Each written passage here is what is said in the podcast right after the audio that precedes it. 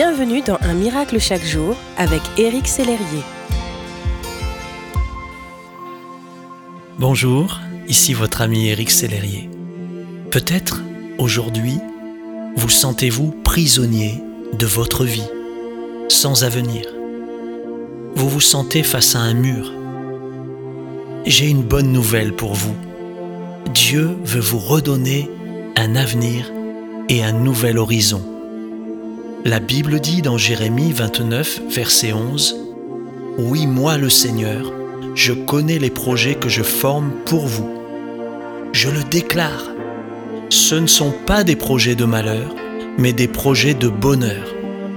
Je veux vous donner un avenir plein d'espérance. Comme beaucoup d'habitants de nos grandes villes, vous habitez peut-être un logement qui donne sur une toute petite cour ou sur le mur de la maison adjacente. Quand vous fermez les yeux, vous rêvez de grands espaces avec une ligne d'horizon. Mais ce n'est pas ce que vos yeux voient. Il se passe parfois la même chose dans nos vies. Nous avons l'impression d'être face à une muraille qui nous cache le soleil et cela semble définitif. Mais Dieu, comme un bon Père, désire vous redonner un avenir et mettre un nouvel horizon devant vous. Le croyez-vous? Prions ensemble.